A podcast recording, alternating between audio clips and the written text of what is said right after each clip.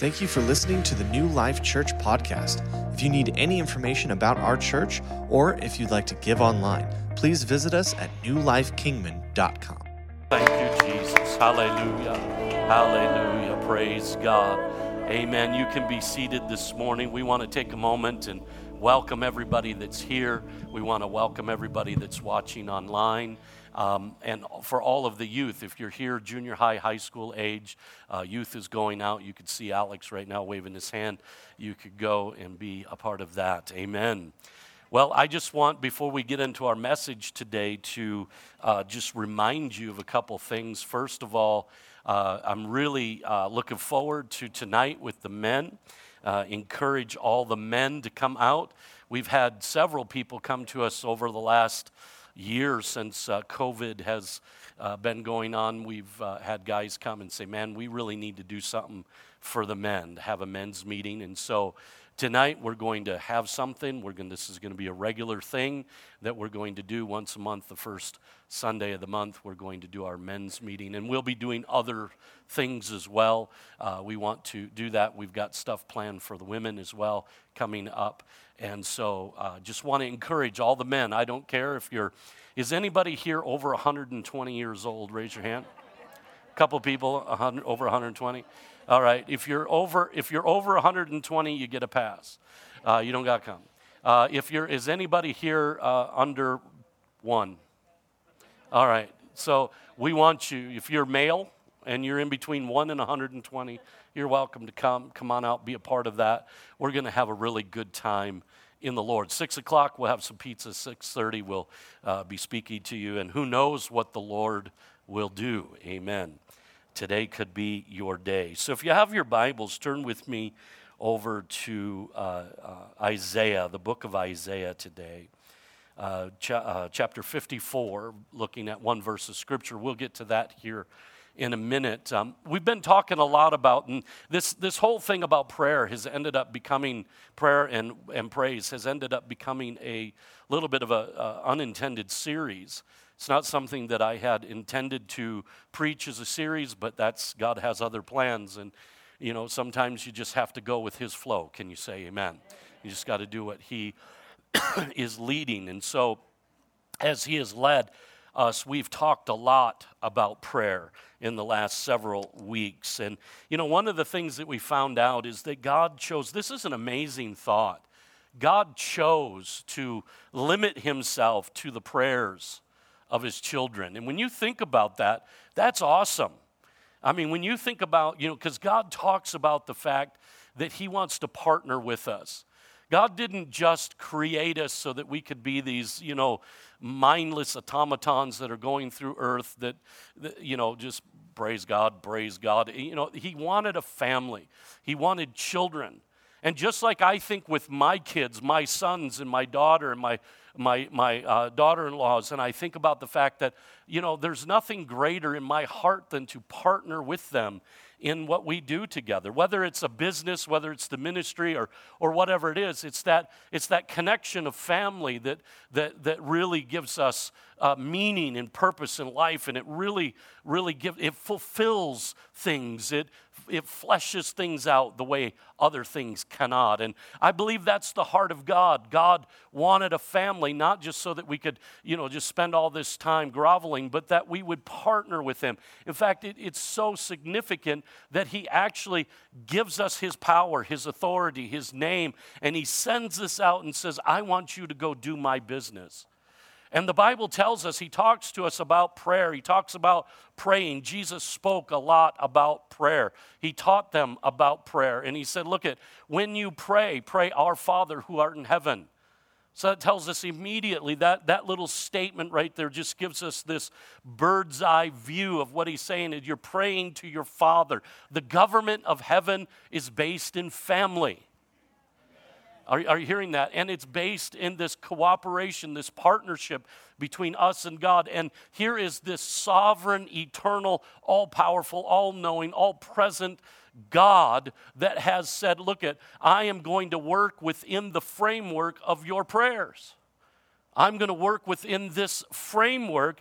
And what he does is he he, he, he brings about his purposes. He brings about the destruction of the work of the devil. How many know that's one of the reasons that Jesus came was to destroy the works of the devil? Amen. Says that. And he tells us in the word that he wants to destroy this. And he's passionate about that. And he uses something as simple as prayer. Amen. Amen. But the thing that we found out is there is a problem with prayer, isn't there? Now he's like, oh man, you're going sideways on me here. There's a problem with prayer. Or maybe, maybe you don't have a problem with prayer, but I do. And the problem that I have with prayer is it doesn't always work out the way I want it to. I, I know, go figure, huh?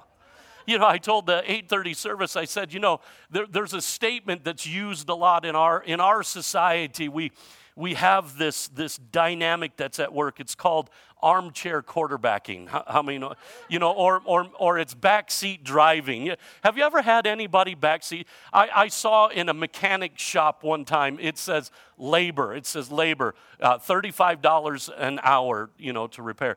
If you watch $45 an hour. If you try to help, $60 an hour. You know, it's like, eh, you know, have you ever met those guys? You, they come for, to you for help, but they won't get their hands out of it. You know, it's, and it's this statement of, you know, if I was in your shoes, or if I was this, or if I was that, uh, this is what I would do. And the problem with that is, church, is that there is no way you would know what you would do unless you're in their shoes because you cannot fathom the nuances and the details of that individual situation and how you would react to it. But oftentimes we say stuff like, if I was God, and God just kind of chuckles. oh, if you were God, it'd be a real mess. I know. But sometimes we think that way and we pray, this is what you ought to do, God. And God says, I know, and that's really, really cute that you think that way, but, but you cannot grasp the level of, of, of, of, of layers that are involved in what you're praying for. And so, what we have to do, church, is exactly what Proverbs chapter 3, verse 5 says trust the Lord with all of our heart and lean not to our own understanding. That's what we need to do. And so, through this, this process of prayer, we sometimes come to that place where we're, we're wondering, why didn't it work the way I wanted it to? Why didn't this happen? And so, we have to ask ourselves the question how do we fix that?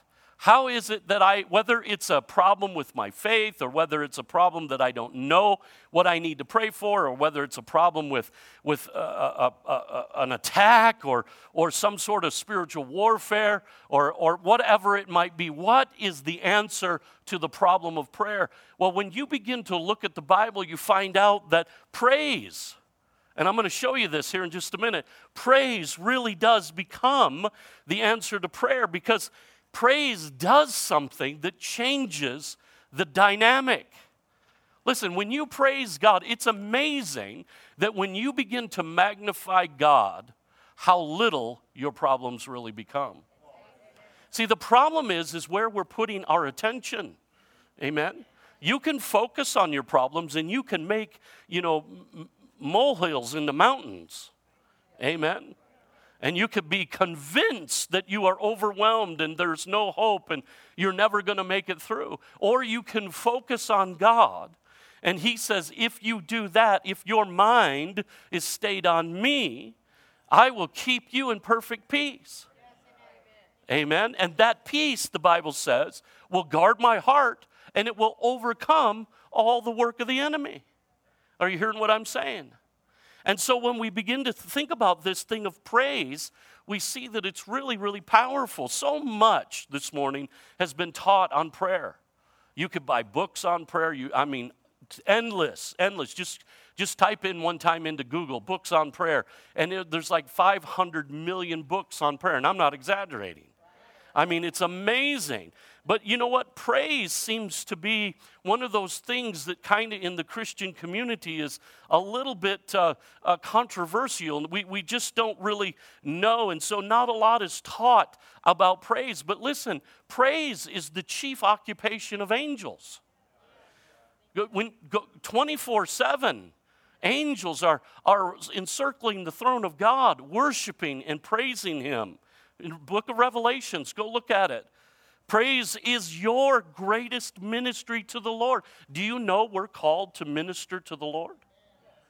He ministers to us, we're to minister to Him. And the way we minister to Him is through our praise and worship. Man was created to live and breathe in an atmosphere of praise filled worship to His Creator. Can you say amen? We have so much church. We have so much to praise God for, don't we? We have so much to honor Him for. Yet the struggles and the difficulties and the demands of daily life, if we're not careful, can crowd out praise. It can push it to the side. And if we're going to walk in a lifestyle of praise and worship, then we have to fix ourselves on making that our habit. David said, he says, I established myself to praise. That's what David said. Praise and worship is the thing that we stand upon. Why? Because praise and worship is what is going to stir our faith. Listen to me.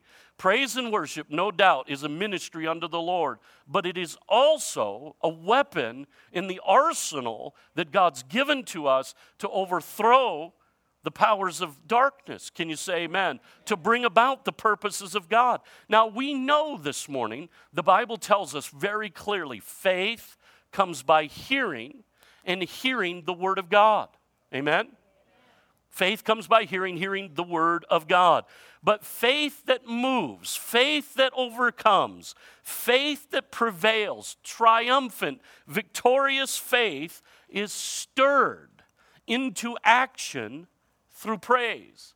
There is a quality of praise that comes, there's a dynamic that comes to our life as we are praising that stirs us into a place of belief, of trust, of faith. Are you hearing what I'm saying?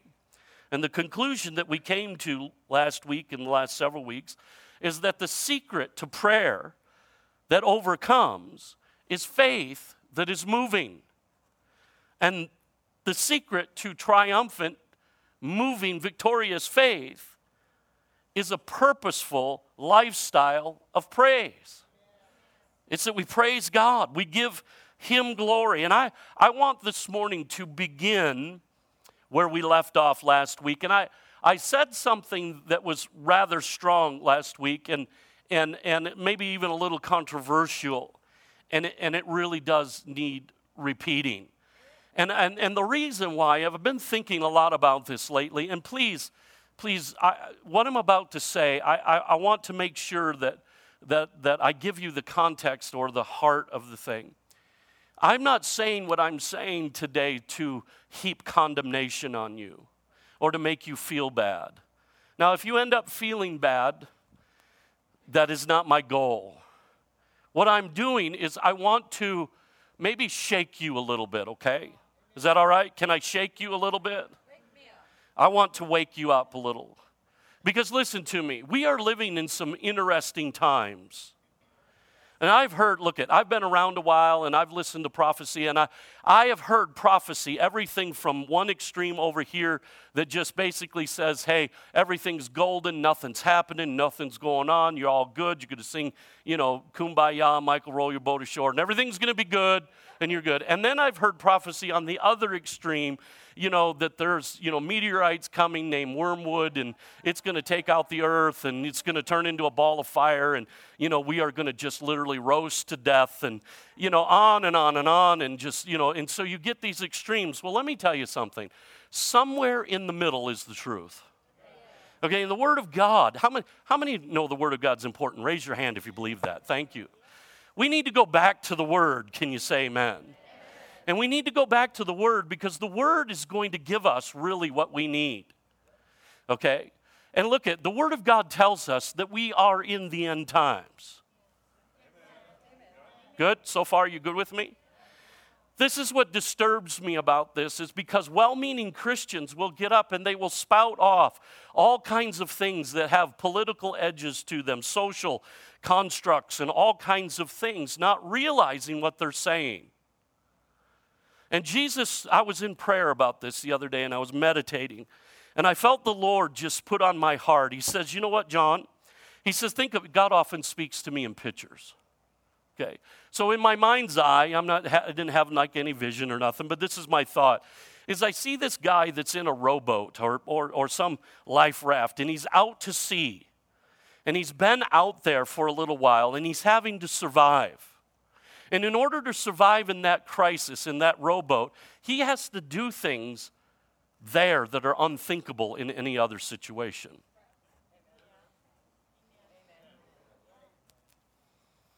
If he don't do them, he ain't surviving. And the problem is, is with Christians, is see, right now, you know, there really isn't that much pressure on us right now. Not much. We're in an air conditioned building online, people around the world can watch. We're using the name Jesus and we're celebrating, and we're probably good right now. I don't know. There may come a day when that all ends. I don't know. But if we can't show up when it's good,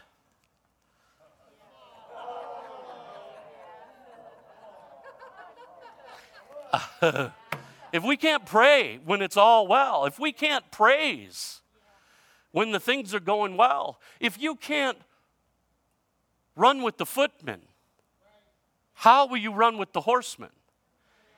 That's what scares me. And you know, and here's here's the thing, and I know a lot of people look at that and they'll go, Man, you're being hard. No, I'm not being hard. I'm shaking you a little bit. I'm just all I'm doing is just kind of nudging you a little bit. Go, wake up.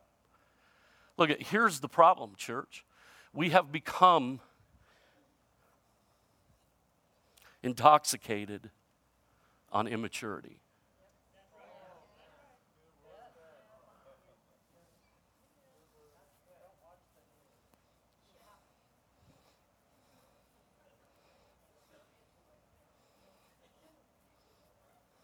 I know you're looking at me going, he lost his place. I didn't. And I'm not, so please listen to me, I'm not saying that to be harsh or critical or condemning or anything. I'm saying to you that everything you need has been given. You have the Word of God. And, and you're not going to get to heaven and go, well, my pastor just didn't preach on that. I have people come to me all the time. Why don't you preach on this? Why don't you read it?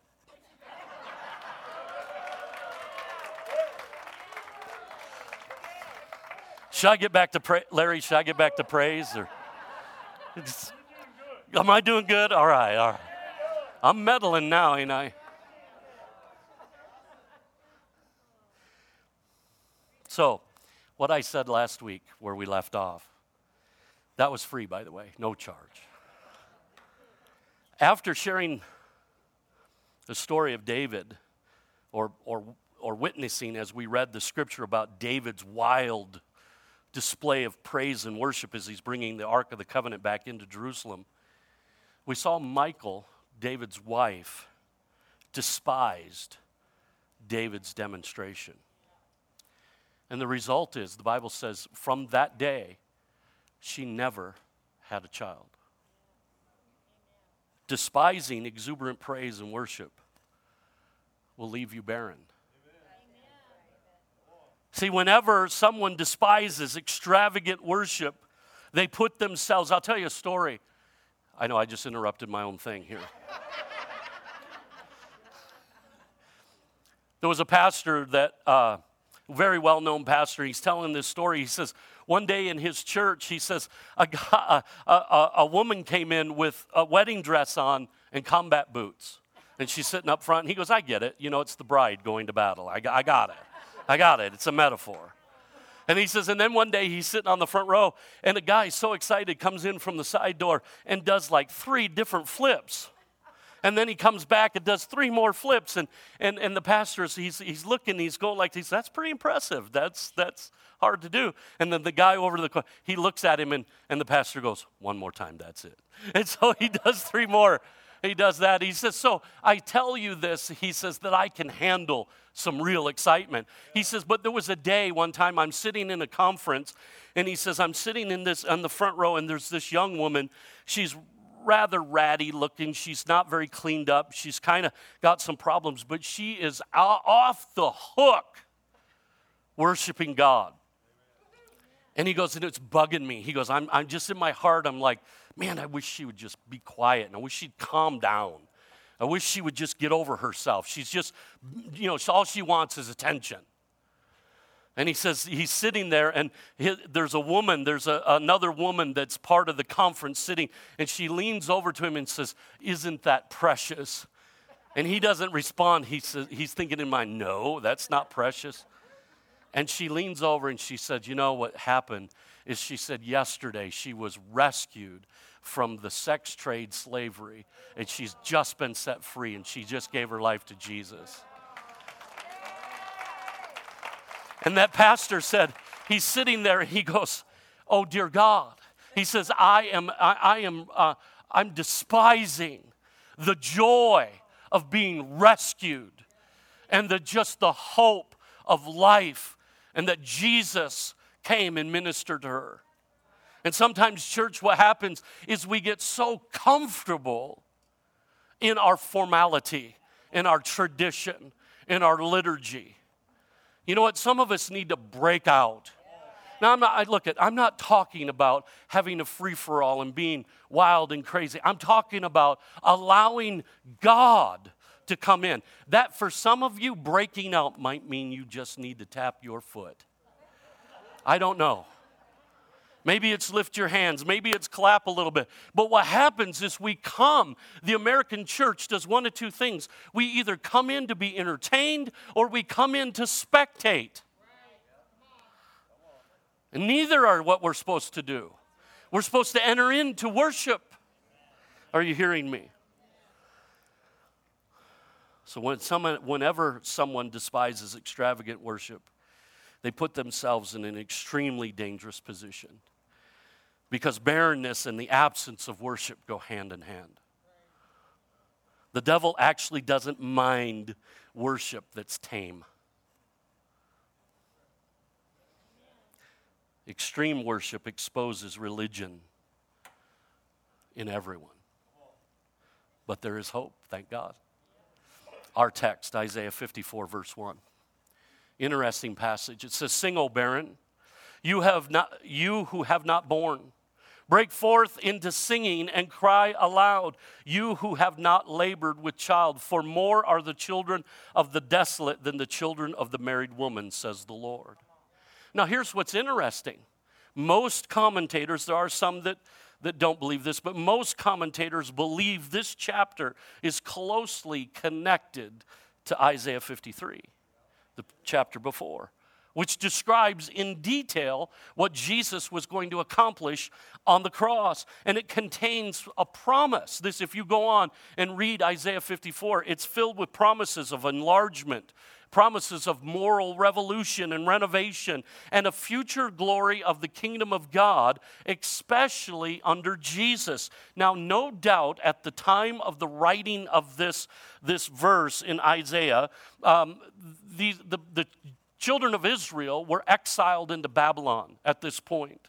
And a few of them, as weak as they were, were permitted to look forward into the future and see a time when the Messiah would come and change everything. And the future condition of the people of God would be glorious. And the church would rise on the foundation of the Son of God. And in that chapter, it says, And no weapon formed against it would prosper.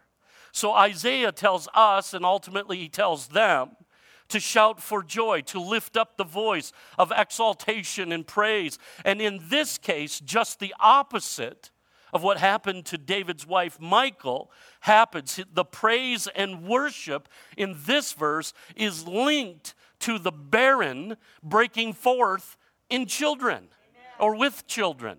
Are you hearing what I'm saying? That something happens. He says, Sing, O barren. So the condition of barrenness still exists when they start singing. Sing, O barren. The condition of barrenness, the problem still exists. He says, Sing anyway. When you worship, something's going to transpire. Are you hearing? This is what's amazing to me. What a promise this is that when we worship, we become fruitful.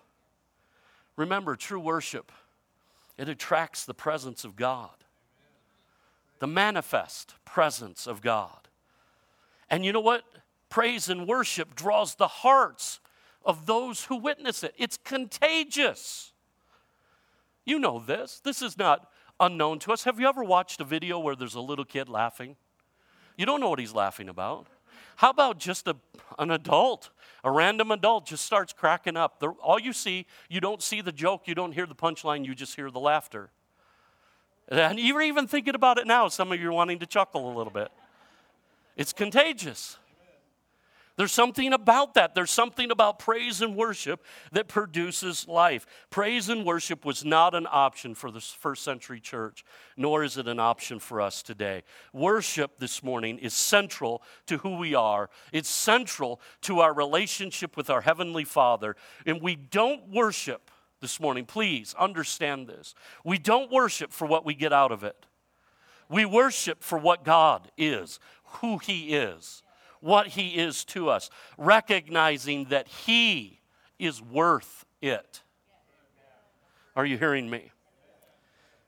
Therefore, worship is not a pep talk to calm our lives each week, to rally the troops. Worship is not a motivational seminar to make ourselves feel good about ourselves. Worship is not the Christian alternative to Saturday night rock concerts or Beethoven and his sympathy, sympathy symphony. Worship is about celebrating Jesus. Are you, are you hearing me this morning? And then there are things that happen because of it. Jack Hayford said this. He says, Worship is about the formation of our hearts in the presence of God. Worship is about sharing the shaping, I should say, of disciples through Jesus.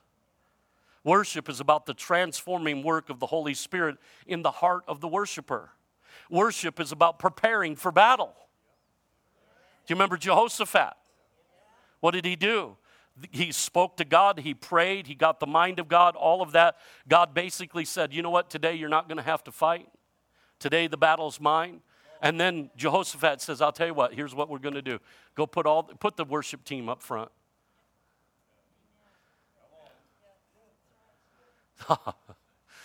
we don't get that. We don't understand. You have to understand the context. There is an army surrounding them, multitudes of people, vicious, horrible. Sennacherib is there. It's bad, bad, bad. It ain't good. And the praise team is going to get up. They're out there. I don't know who they are, but they're out there. They all got guns pointing in this direction. Jason, Get Dan and Courtney and Mary and Mom and Katie and I, I, I want you guys to get out there. I want you to get in the parking lot and just worship.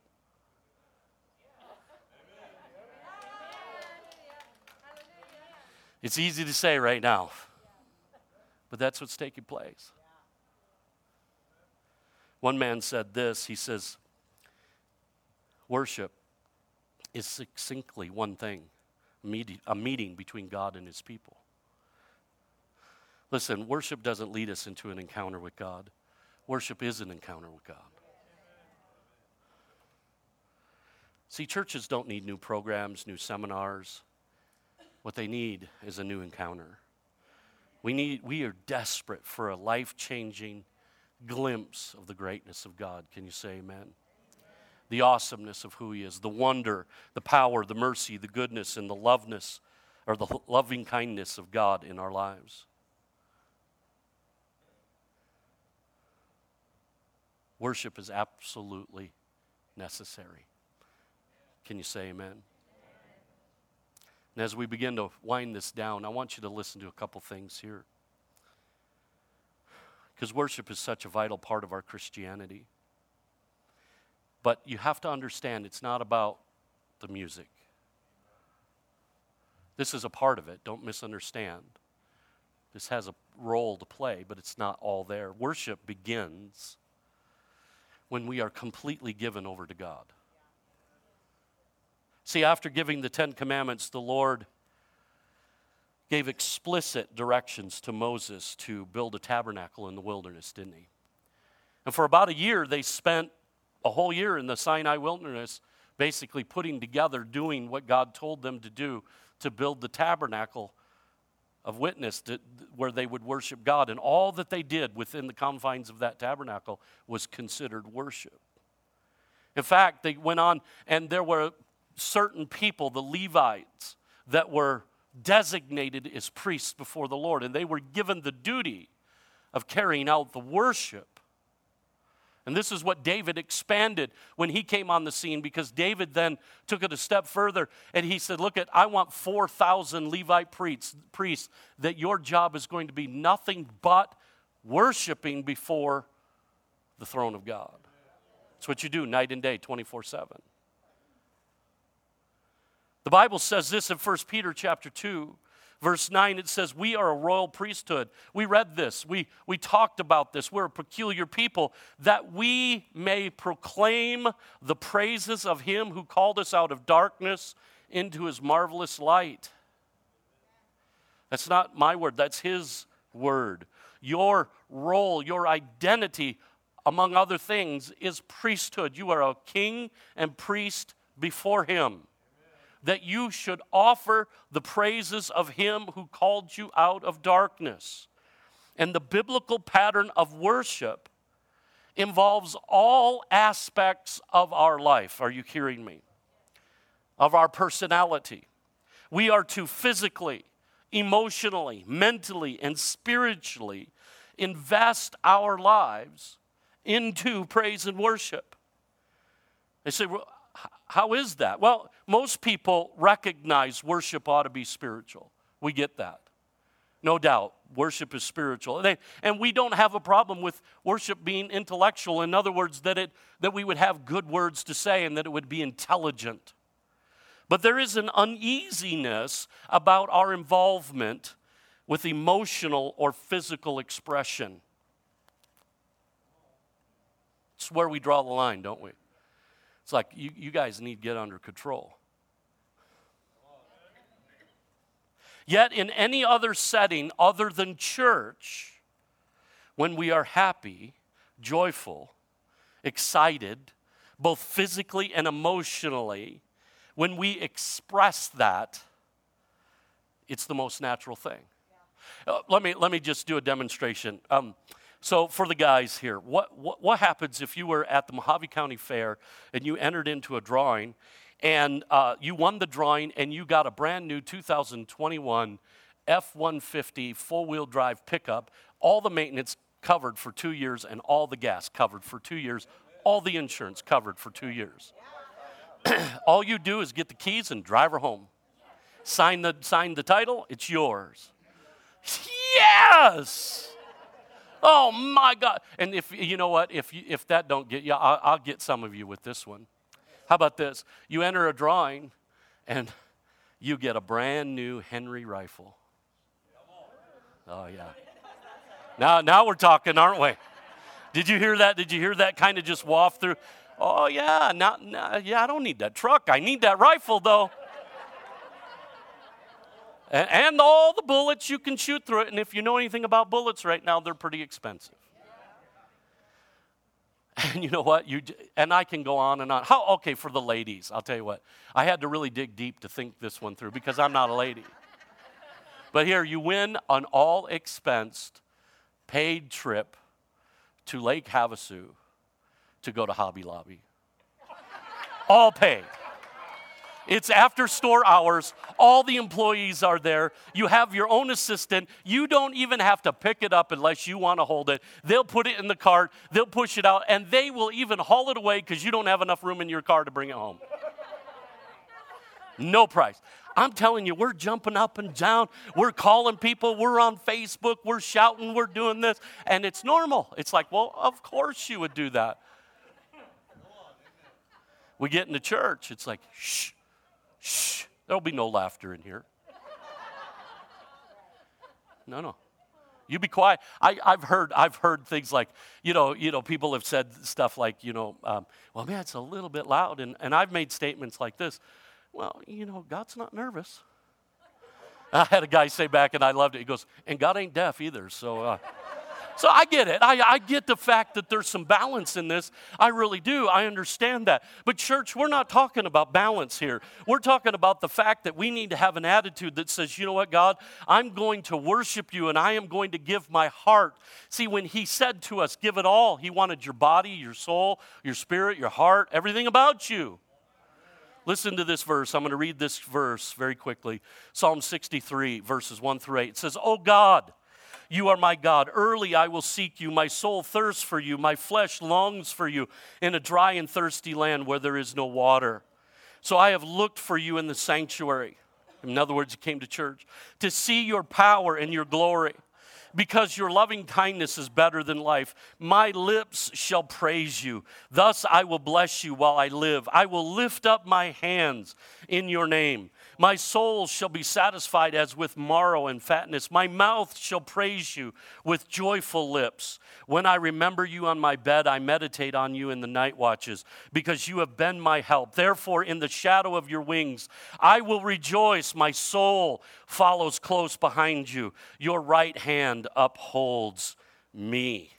What is he saying? He's telling us, he says, look at expressed praise brings about the blessing of praise.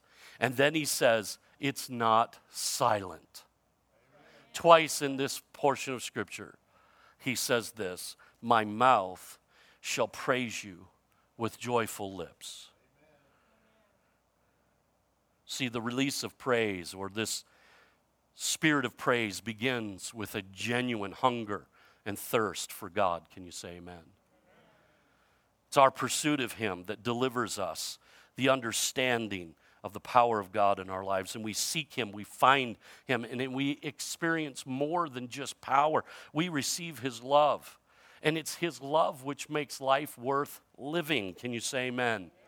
So we praise him with joyful lips. Listen to this Romans, in Romans chapter 11, verse 33 36, he says, Oh, he, he, he, gives us, he, he gives us the motivation for our worship. He says, Oh, the depths of the riches, both of the wisdom and knowledge of God. How unsearchable are his judgments and his ways past finding out. For who has known the mind of the Lord, or who has become his counselor, or who has first given to him, and it shall be repaid to him? For of him and through him and to him are all things, to whom be the glory forever. Amen. It's talking about the greatness, the wonder, the awesomeness of God. Can you say amen? And our only appropriate response is what Paul follows up in chapter 12, verse 1. Immediately, this follows what we just read. I beseech you, therefore, brethren, I beg you, therefore, because of everything I just said, brethren, by the mercies of God, that you present what? Your bodies as a living sacrifice, holy, acceptable to God, which is your reasonable service. One translation says that is your spiritual act of worship. There is a presentation of our lives to Him. Can you say amen? Not just our spiritual man, not just our mental or emotional, but our physical man. Can you say amen? We present our rededicated bodies to Him by kneeling and bowing and raising our heads and our hands and singing before the Lord. We present our revived emotions to Him by shouting and clapping to the Lord, praising aloud, rejoicing and expressing thanksgiving. We, re- we present our regenerated spirits to Him by worshiping in the Spirit, singing spiritual songs and giving thanks. And we present our renewed minds to Him by obedient, orderly, intelligent, sensitive worship with understanding. Can you say amen? So I'm going to ask the worship team to come like we did last week.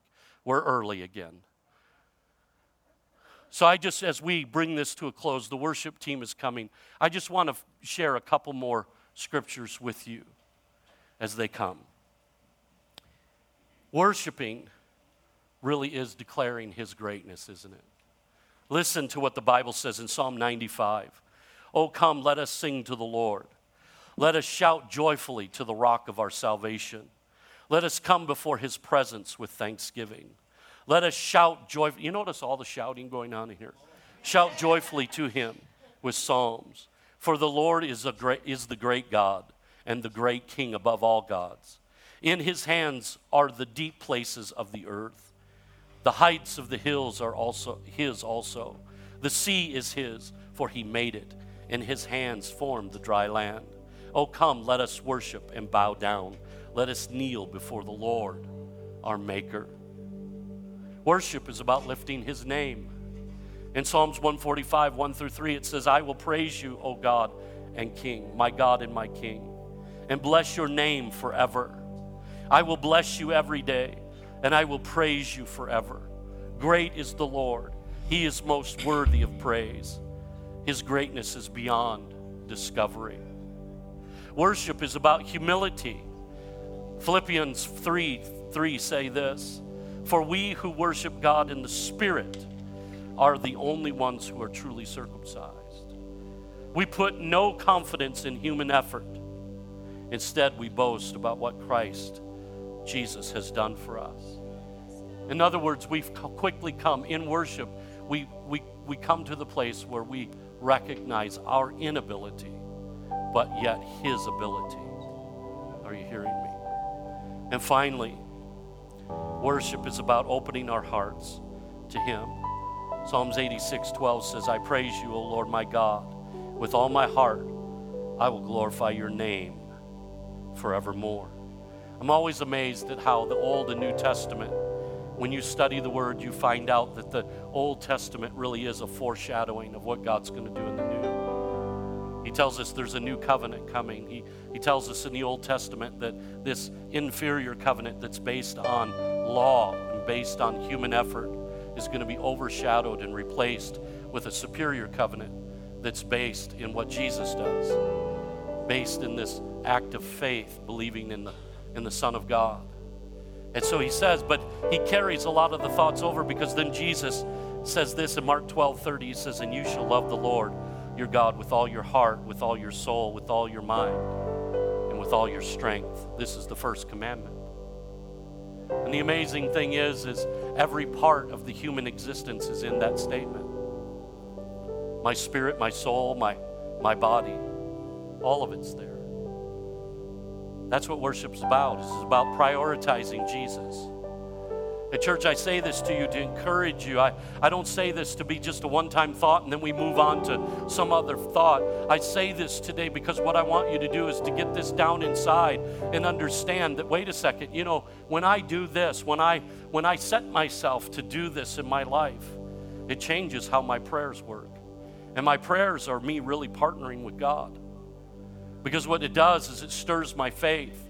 When I am challenged, because you will be challenged, you do have an enemy of your soul, and he will challenge you. And when you're challenged, if you'll, you know, I heard one pastor say this. He says, the, the more violent the challenge, the more violent the praise. Why? It's, it's what God's given us to overcome. Jesus turned the world upside down when he came. They thought he was coming to establish his kingdom and overthrow the Roman government and that he would sit on the throne and now all the Jews would be in charge. But that's not what happened. He did establish his kingdom. But in a way they never thought. He came as a baby. They never thought that. Then he died on a cross and they thought, oh, dear God, it's over. But he rose again. He came into newness of life. So Jesus never goes by our pattern. He never goes by the way we think. See, we think it ought to be just this great contest with weapons, and God says, Yeah, I'll tell you what, here's how you fight get on your knees and pray. You want to go out to battle? Get the worship team up, get them singing. You want to overcome something in your life? Worship me. For what? Whatever. For me. Because I'm worth it. Well, I got to praise him about my need. No, no, just praise him. Just say, You're worth it. When you say you're worth it, he comes on the scene. And where God is, everything that he has comes with him. Are you hearing me? It'll change your life, church. So, what we're going to do, I'm just going to ask you to sit. If you want to stand, you can. But we're just for a minute or so, or a little while, we're just going to let the worship team take us into some worship. And I just want you to worship. It's early, like I said, so just let's just worship the Lord.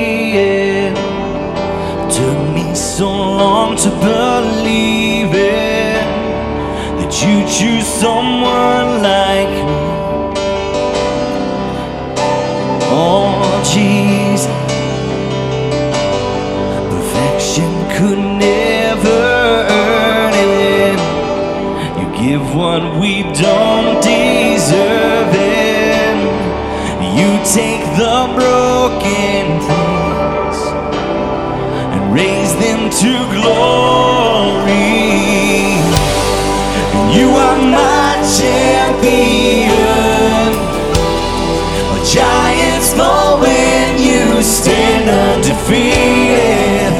Every battle you have won. I am who you say I am. You crown me with confidence. I am seated in the heavenly place, undefeated, with the one who is conquered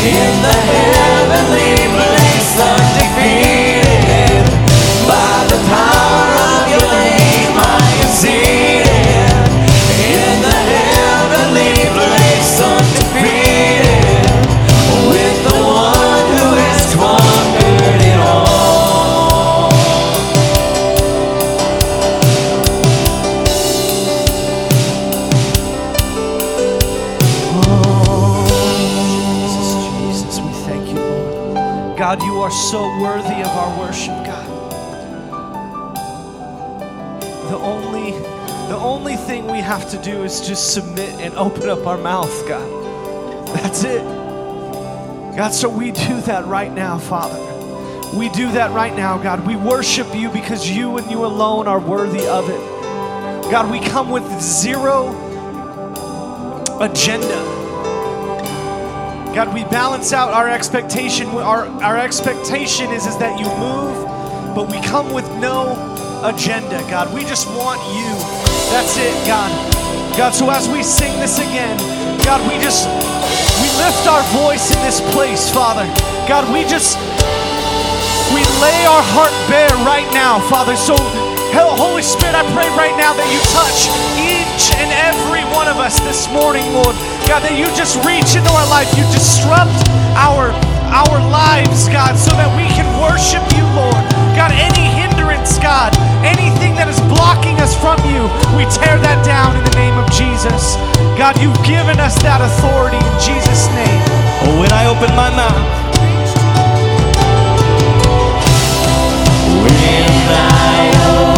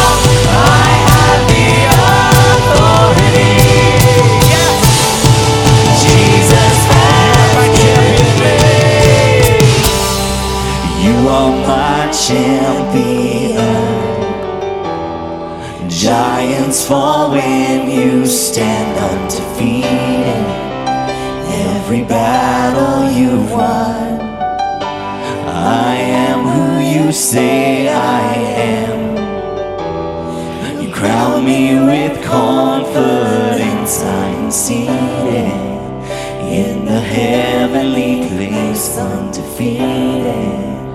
With the power of your name, I'm seated in the heavenly place, undefeated.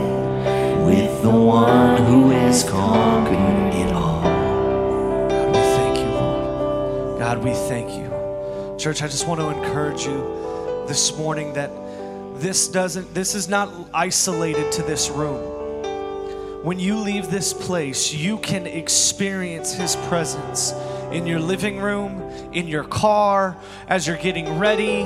I want to encourage you take the, this these next 7 days to set some time aside where you can worship God. Because it doesn't there's nothing special about the, the, this room. There's nothing special about the lights or the sound or anything. All that is required is you lift your voice.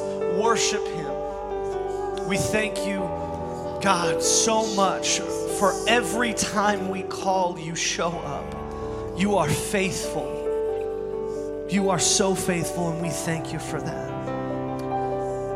We are going to dismiss, but before we do, we just want to remind you that tonight is our Men of Valor men's meeting. Please, men, show up, bring a friend. It's